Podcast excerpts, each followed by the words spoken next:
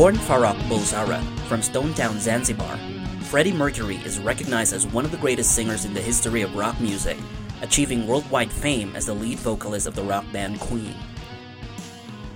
To escape the revolution in Zanzibar, Freddie Mercury's family fled to Middlesex, England, where he eventually studied art at the Isleworth Polytechnic in West London and graphic design at Ealing Art College, graduating with a diploma in 1969. After also studying and composing music for years, Mercury formed Queen in 1970 with Brian May and Roger Taylor, writing the hits Killer Queen, Bohemian Rhapsody, and We Are the Champions. In 1985, Freddie Mercury displayed his charismatic stage performance at the Live Aid concert in London, a worldwide rock concert organized to raise money for the relief of famine stricken Africans. After graduation, Mercury worked as a baggage handler at Heathrow Airport and sold second-hand Edwardian clothes and scarves in Kensington Market in London with his bandmate Roger Taylor.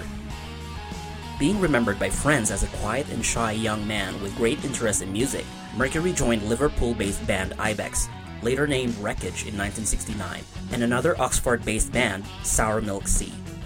After the two bands failed and broke up, Mercury teamed up with guitarist Brian May and his old mate Roger Taylor to form a band called Smile, now recognized as Queen, with Mercury stating that he named it as such because it sounded very regal, strong, and universal. At the same time he started Queen, Freddie also changed his last name Bulsara to Mercury after he wrote the song My Fairy King, which had the lyrics of Mother Mercury, Look What They've Done to Me. Although Mercury's natural speaking voice was categorized in the baritone range, he delivered songs in the tenor range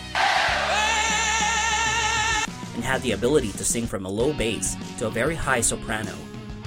Queen's performance at the Live Aid concert in 1985 has been voted by a group of music executives as the greatest live performance in the history of rock music.